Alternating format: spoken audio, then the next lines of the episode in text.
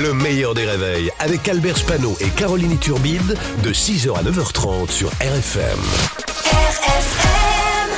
Limité à 80 avec Pascal Atenza sur RFM. Bonjour Pascal. Bonjour Albert, bonjour Caroline. Coucou Pascal, on va commencer par euh, la sécurité dans les Oui. écoles. Elisabeth Borne veut généraliser un boîtier qui permettra d'appeler directement la police. Et oui, c'est à ça qu'on reconnaît une grande femme politique, une grande ministre avec de grandes idées euh, pour la France. Un boîtier qui permet euh, d'appeler la police. Bravo. Elle vient d'inventer le téléphone portable. Super babou. T'es la meilleure, comme dit Philippe Croison. Cœur avec les doigts. enfin, cœur. Ouais. Pas avec les doigts. Oui. Hein.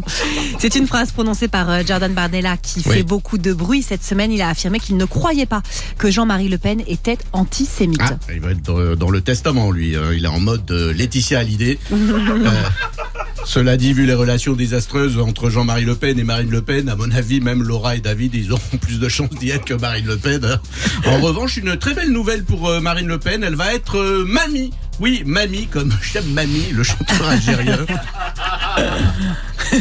Non, elle va, elle va être grand-mère. L'heureux événement, c'est pour le mois de mars prochain. Elle a hâte d'y être. Elle est toujours contente euh, d'assister à une expulsion. Si vous aimez le football, c'est une info qui peut vous intéresser. En ce moment, c'est la Coupe du Monde de football réservée aux joueurs de petite Je taille. vous jure que c'est vrai. Ouais, Il y a une ça. Coupe du. Monde de foot pour les joueurs de moins de 1m49. C'est en Argentine. Alors, c'est pas bien de se moquer, mais ça se joue à 7 joueurs. Je vous jure que c'est vrai. Je sais, les règles sont joueurs bien précises. Je crois qu'il en fait exprès. Alors, on a, sept qui jouent au foot. on a une équipe de France Ouais. de petite taille, euh, coachée par Emmanuel Petit. C'était facile. On a été qualifié, je vous jure que c'est vrai. Ben, on n'a pas pu y aller parce que personne n'a voulu financer le voyage. Euh, il leur manquait 17 000 euros. Alors ils ont fait une cagnotte litchi, mais on n'accepte pas les boyards. donc ils l'ont pas eu. Alors c'est pas c'est pas grave. hein, des joueurs de petite euh, taille, ça s'appelle aussi un baby foot. Ils en font un. et- et Cette histoire est. Je crois qu'ils ont récolté 417 euros dans leur cagnotte. Ouais, Il leur c'était manquait une vraie 17 info, euros. Ouais, hein, pour le coup. ouais. Et nouvelle euh, polémique autour du voyage de Anne Hidalgo Oui, un à voyage, Tahiti oui, qui continue. absolument, un voyage de trois semaines d'Anne Hidalgo. Alors le voyage aurait coûté euh, 60 000 euros, mais elle a payé de sa poche le billet retour. Et c'est là euh, le problème, euh, c'est qu'elle rentre.